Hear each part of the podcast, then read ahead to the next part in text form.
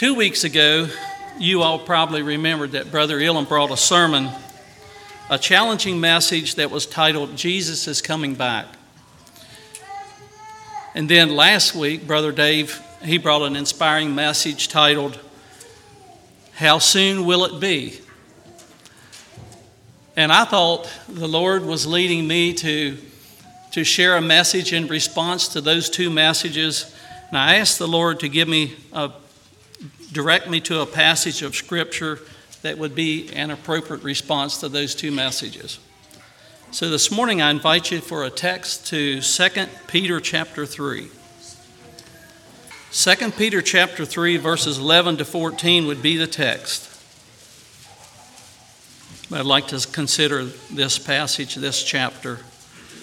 2 Peter chapter 3 verses 11 to 14.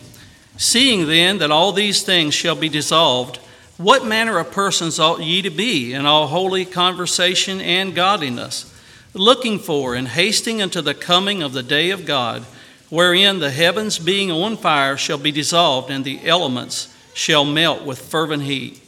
Nevertheless, we, according to his promise, look for the new heavens and a new earth, wherein dwelleth righteousness. Wherefore, beloved, seeing that ye look for such things, be diligent that ye be found of him in peace, without spot and blameless. God's word is sure, and these verses help us to make a determination. What is it that's important in life? What's not important? What is it that will last? And what is it that, is, that will not last? And I'd just like to tell you all that I felt these verses were a tremendous challenge to me as I prepared for this sermon. And I ask, isn't it true that my focus and my investment in 2022 is leading to me to one of two destinies, either to heaven or to hell? That makes life serious. And isn't that true of you? What is your focus? What are you looking at? What, is, what are you investing in? Life is serious. The title of the message is What is Temporal and What is Eternal? So I'd like to consider the first seven verses. The first point of the message would be a condition of the last days. 1 Peter chapter 3 verses 1 to 7. This second epistle, beloved, I now write unto you, in both which I stir up your pure minds by way of remembrance that you may be mindful of the words which were spoken before by the holy prophets, and of the commandment of us, the apostles of the Lord and Savior. And what is the condition of the last days? Verse 3 Knowing this first, that there shall be in the last days scoffers, walking after their own lusts, and saying, Where's the promise of his coming? For since the fathers fell asleep, all things continued as they were from the beginning of creation. For this they willingly are ignorant of, that by the word, word of God the heavens were of old, and the earth standing out of the water and in the water, whereby the world that then was, being overflowed with water, perished. But the heavens and the earth, which are now, by the same word, are kept in store, reserved unto fire against the day of judgment and perdition of ungodly men. It seems that we as people can become forgetful. And Peter is challenging the, the Christians to remember to call these things to mind. And it's, we often become distracted. And I'd like to ask you do the messages that you hear on Sunday morning, how do they affect you? When Brother Elam preached a sermon, Jesus is coming back. What does that mean to you? And when Dave speaks of the imminency of the return of Christ, how soon will it be? Does it just challenge you or does it change you? Does it make a difference?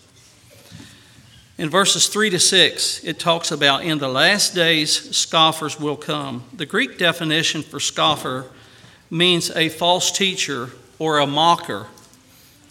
A false teacher would be somebody who has the influence but what kind of influence? They were making fun of God's word, they were ridiculing God's word.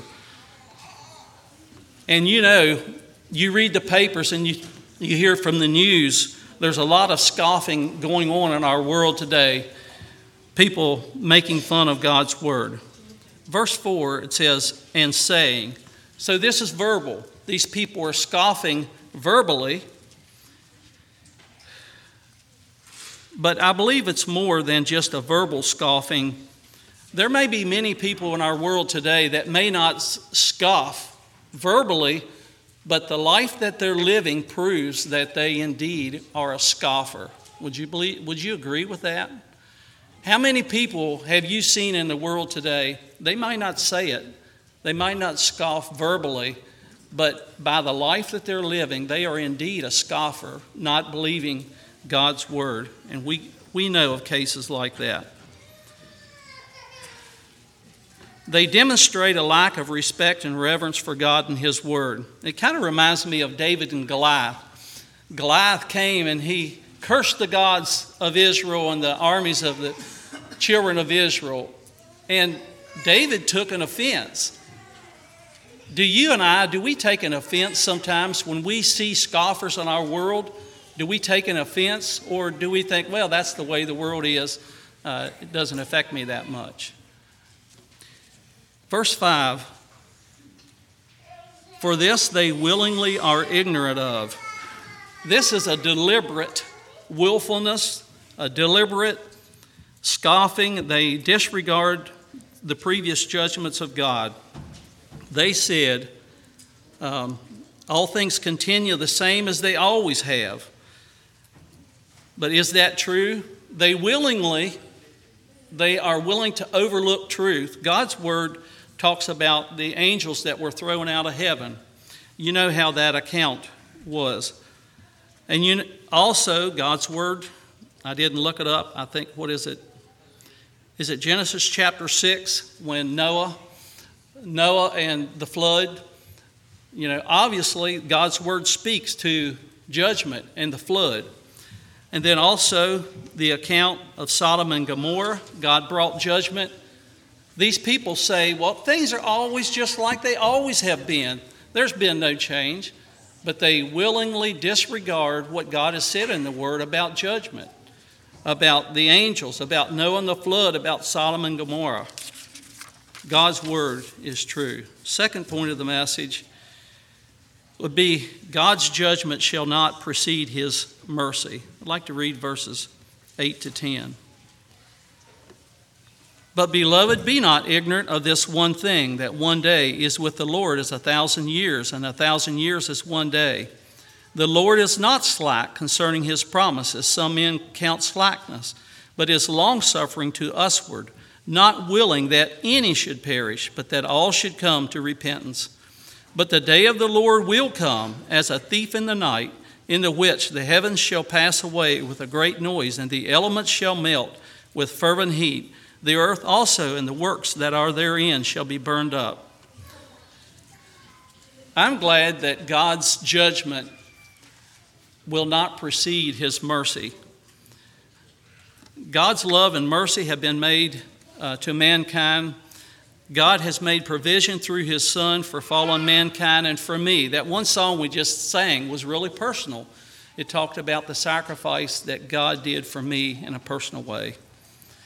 I think about the time that would pass. In Genesis chapter 3, verse 15, it speaks of the coming Savior. How long did it take from the time of the promised Messiah until it was fulfilled? It was probably about 4,000 years. And then thinking about the mercy of God when he when Noah preached before the people. He preached for what, a 100 years as he was building the ark? There was mercy available. And then Thirdly, God's warning of judgment in the Old Testament until now is probably about 2,000 years. Many of you probably can think of times that God has been merciful in your experience. Are you glad for that mercy? It reminds me, it's been a long time ago. If I remember right, Brother Tony Sanchez told a story some years ago that before he came to Christ, he was living a reckless life. And God had spared him several times until he was going down the road in a motorcycle, on a motorcycle. And he had a wreck, and it seemed that God told him, Tony, this is it. Either you accept me now, or I'm, not, I'm going to take my protection away from you. And Tony was so glad that God protected him once again, and then he gave his heart to the Lord. How many of you can think of times when God's mercy, judgment is coming, that's true, but God's mercy comes before? And, you know, I'm sure that Tony was glad for the mercy of God. Many of you can recount of how God was merciful on your behalf. I couldn't help but think of Brother Branson Conley when he was loading the load of logs some years ago. He told the story of how I don't, re, I don't know how all this happened, but if I understand right, there was a straight truck and he was down underneath the load of logs, I guess hooking the chains and throwing the chain up over the top. And while he was under that load of logs, the logs shifted and he was expecting maybe to be crushed. And he said i would have went to hell. And he would share with tears running down his cheeks of god's mercy. Has god been merciful to you? Judgment is coming that's true but god's mercy is here. What a blessing. How many of us i hope we never take god's mercy for granted. But mercy will not extend forever Verse 10 says, But the day of the Lord will come suddenly and without delay. And what is it? When God comes and things are rolled up and things burn, what is it that will perish? What is it that will burn up? I'd like to suggest a few from this passage. What will burn up when God's judgment comes? The heavens, the sun, the moon, the planets, the stars, the earth, mankind's great achievements, building projects, banking institution, everything up in smoke. Those things tangible, gone, up in smoke. Those things, we're thinking this morning about those things that are temporal and those things that are eternal. And we need to have a clear view of which is each, which one is which. We need a clear view. So I'd like to suggest let me ask a question. Once again, what is temporal and what is eternal? And I would like to share just a few practical questions that came to me as I thought in my life what is temporal and what is eternal, and where am I placing my focus, my investment, my energies? Here's a few questions that came to me what is my ambition in life? Where is my primary focus? On what am I investing my abilities and my energy? As my neighbors and acquaintances observe my life, what would they say is most important to me? Is it temporal? Is it eternal? Third point of the message these are the text verses once again. I'd like to share them, read them once again. Seeing then that all these things shall be dissolved, what manner of persons ought ye to be in all holy conversation and godliness, looking for and hastening unto the coming of the day of God, wherein the heavens being on fire shall be dissolved, and the elements shall melt with fervent heat. Nevertheless, we, according to his promise, look for the new heavens and a new earth, wherein dwelleth righteousness. Wherefore, beloved, seeing that ye look for such things, be diligent that ye may be found of him in peace, without spot and without blame. I just like to suggest to you that, that God's Word and the Holy Spirit are the best filter, or the only uh, proper filter that we can have to help us to understand, to filter out those things that are temporal. I brought along a filter that we use in the chicken house Sally, we probably use these 30 years continuously in our chicken house. Uh, and this helps filter out the sediment. We have sediment in our water. We have sand, a little sand, a little sediment in our water, and we run these continually. Now, sometimes people may say, well, you know, that stuff really restricts the flow. I'm tired of changing filters. So why don't we just take the filter out? And, you know, then the flow of water can You know, we won't have no restriction of the water. Well, what would happen if we do that? Most likely, it would soon start building up in the waters, and their sand and grit would get in the, the nipple drinkers, and they probably wouldn't cut off, and there would be big floods and various other reasons. If we decide, well, these things aren't, you know, the, the filter is not necessary. But I'd like to suggest to you, brothers and sisters, that Jesus Christ, His Word, and the Holy Spirit is a filter that we need to help us to understand, you know, what is important, what is temporal, what is eternal. There's some people that just say, well, let's get rid of the word. It's just too restrictive, and they, they throw it away. And you know, that's nothing but a recipe for disaster when people do that. And there's a lot of pollution and there's a lot of contamination that will come into a person's life because they throw it away. And I've heard of accounts where people maybe have went up into a mountain somewhere and say, well, you know, I want to pray to God and see what He's got to say. And they may came back, come back, and I know of a account, I won't speak of it here, but a person came back and said, As I was praying, God revealed to me such and such. It did not line up with God's word, but they, they felt like they had their answer. And it's sad when people decide that no filter is necessary, no God, no Bible, no Holy Spirit is necessary, and their life becomes fragmented and a mess. God's Word is the only proper filter to, help us to consider what's temporal and what's eternal. And since God's Word has warned us what will be the ultimate end of all those things that are temporal, should that change our focus or should that help us? Should our focus be redirected? And I'd just like to suggest that these four text verses that we're considering here should help us determine what is it that's temporal and what's eternal. I will have to admit to you, uh, Brother Elam, I'm glad you share. But, you know, sometimes if the time's a little bit short, I feel a certain tension between the clock and my notes that I have. Bear with me, I'll try to move, move quickly.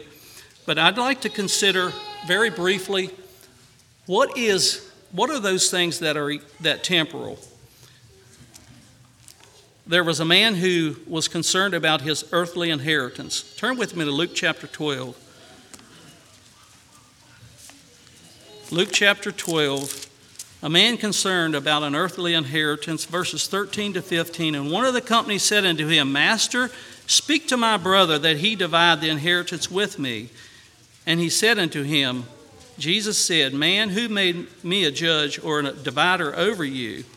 And he said unto him, Take heed. Jesus said, Take heed and beware of covetousness. And I want you to pay attention. This is a challenge for all of us living here today.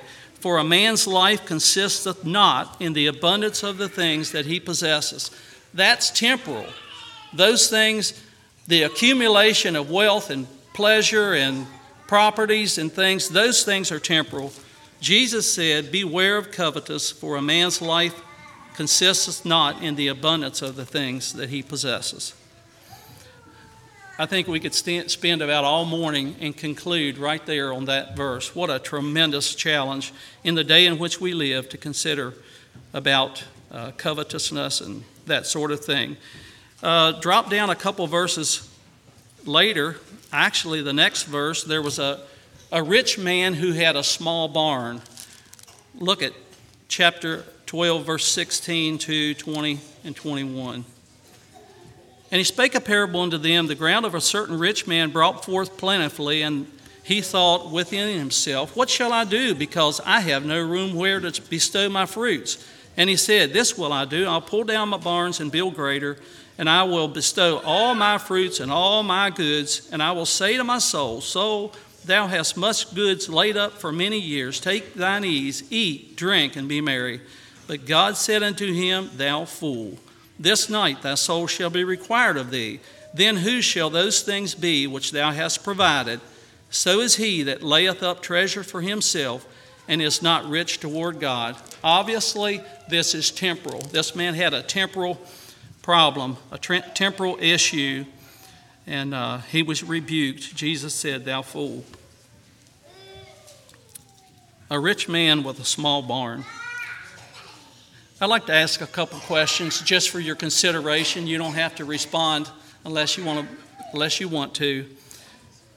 If I have the money, does it justify the purpose, the purchase? If I have the money to buy something, does that justify a pur- purchase? What do you think? Is it okay to put on blinders that obscure the needs of others and spend money indiscriminately on myself and my family? Is that okay? Should I put blinders on so that I can't see the needs around me and so I can spend money on myself and my family? Is that all right? And I was challenged by another brother in another state recently with a question, something like this How do I view the money I have left over after my tithe? Who's the owner? Do I feel like if I come here on a Sunday morning, Samuel and the, the ushers pass the plate and I put in my 10%, I'm good to go. I can use this, the 90% how I want to. Is that right? How do you feel? What do you think? Who is the owner? What do you say? Once again, just some questions to consider as we think about what's temporal, what's eternal. And I'd like to turn it over, the coin over, and consider what is it that is eternal. And I ask, is there anything more important than my relationship with God? What do you say? Is there anything more important than my relationship with God? Matthew 6, verse 33 But seek ye first the kingdom of God and his righteousness, and what?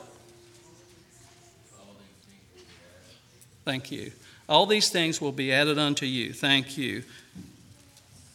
Is there anything more important than my relationship with God? Another question What is the quality of my offering to God? The things that I offer God, are they quality or are they kind of what's left over? What about my time, my energy, my resources, my money? What is the quality of what I offer to God? Now, this morning we have some visitors, but I don't see Governor Glenn Youngkin here. But let's say Glenn Youngkin would be sitting here on the bench beside Elam, and let's say that uh, Everett and Clinton had tur- two turkeys that they brought, and Glenn Youngkin was going to pardon one of them. But they decided that out of the goodness of their heart, they just kind of wanted to give a, a turkey to Glenn Youngkin. Suppose that this, this his, let's say his average of turkeys are supposedly in the 45 pound range. Is that pretty close, Everett? 45 pounds. And what they give to Glenn Youngkin is about 27 pound turkey. He's got one leg that, that got bent or broke over and is in awful shape. And they decided that they wanted to give this turkey to Glenn Youngkin.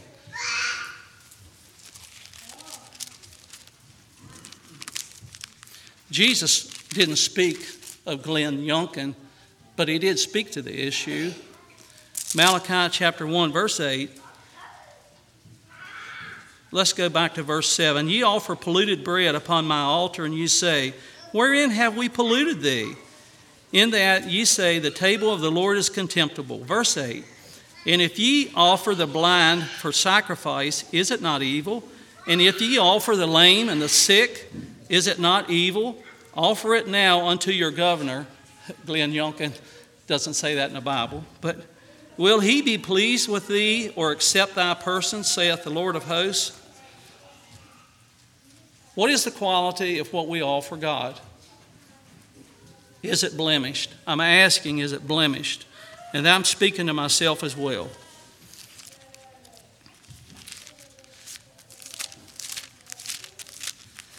Thinking of what is temporal, what's eternal.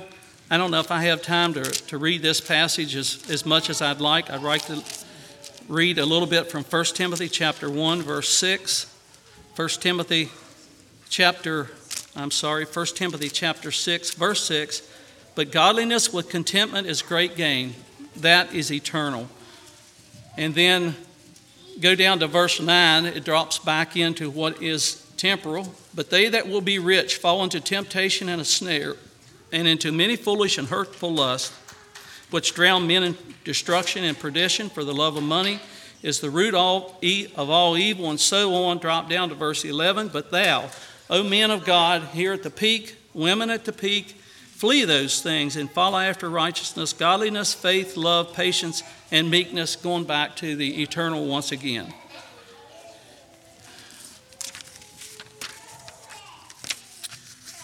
Third point of the message protection from error. I'd like to read 2 Peter chapter 3 verses 15 to 18. 2 Peter chapter 3 verses 15 to 18. An account that the long suffering of the Lord is salvation, even as our beloved brother Paul also according to the wisdom given unto him hath written unto you, as also in all his epistles, speaking in them of these things in which are some hard to be understood, which they that are unlearned and unstable rest as they do also the other scriptures unto their own destruction. I'd like to focus mainly on the last two verses. Verse 17 Ye therefore, beloved, seeing ye know these things before, beware lest ye also, being led away with the air of the wicked, fall from your own steadfastness. What's the other side? Verse 18 But grow in grace and in the knowledge of our Lord and Savior Jesus Christ. To him be glory both now and forever. Amen. God warns us of the danger of the world's drive and the world's focus and their desire for wealth and riches and pleasure. Their focus is on the temporal, and those, th- those things God will soon destroy. How can we offset that? Verse 18 But grow in grace and the knowledge of the Lord and Savior Jesus Christ. How can you and I remain steadfast in our faith to Jesus Christ? How can we be sure that our focus is on the eternal and on those things that will last throughout eternity? And God's word does answer it here in verse 18. How can we be sure? How can we be steadfast? But grow in grace and in the knowledge of our Lord and Savior Jesus Christ. To him be glory both now and forever. In conclusion, brothers and sisters, God's Word and the Holy Spirit will help us to filter out the filth and the contamination of the world. They will help us to determine what is temporal and what is eternal. And we're able to detect the counterfeit as we become increasingly familiar with the genuine. You know how, it's my understanding in the banking industry that people, that tellers, how they determine what is counterfeit they spend a lot of time looking at the genuine, what is right. And, brothers and sisters, we're no different. If the more time and effort we spend in God's Word, we can determine what is temporal, what's eternal. And I, I encourage you and myself to spend, become more and more familiar with the genuine, God's Word. How is it possible to grow in grace and the knowledge of our Lord and Savior Jesus Christ. And I suggest to you, brothers and sisters, we must be intentional.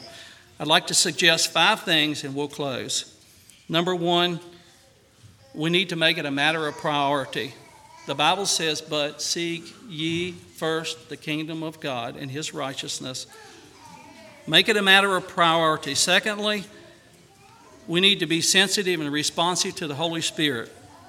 Thirdly, we need to spend much time in prayer. We need to recognize our own weakness, our own weaknesses, and our own inability. Jesus said, Without me, you can do nothing. We need to spend much time in prayer. You know, I wonder maybe sometime, maybe this is indictment on Jay, I should have less in content, maybe so the message don't go quite as long, and I should spend some more time in prayer. I do try to spend time in, in preparation and study. But prayer, we need to recognize there's tremendous power in prayer. And I could do better. Fourthly, take advantage of the opportunities for spiritual enrichment. You already did that this morning. You're here. Praise God, you're here on Sunday morning. What about Sunday, Sunday evening, Wednesday night, and the other opportunities? How do we how are we steadfast? Take advantage of the opportunities and take advantage yeah, of those things for spiritual enrichment. And, and fifth, exercise your talents and God given abilities for His glory. It may, be, may take you out of your comfort zone. Someone from the Sunday night planning committee might come to you and say, Hey, would you have a topic? Would you do this or do that? And you might say, Well, I'm not used to doing that. Exercise your talents and your God given abilities for His glory. May God bless each of you with wisdom and discernment as you determine what is temporal and what is eternal. May God bless you, and shall we have a song?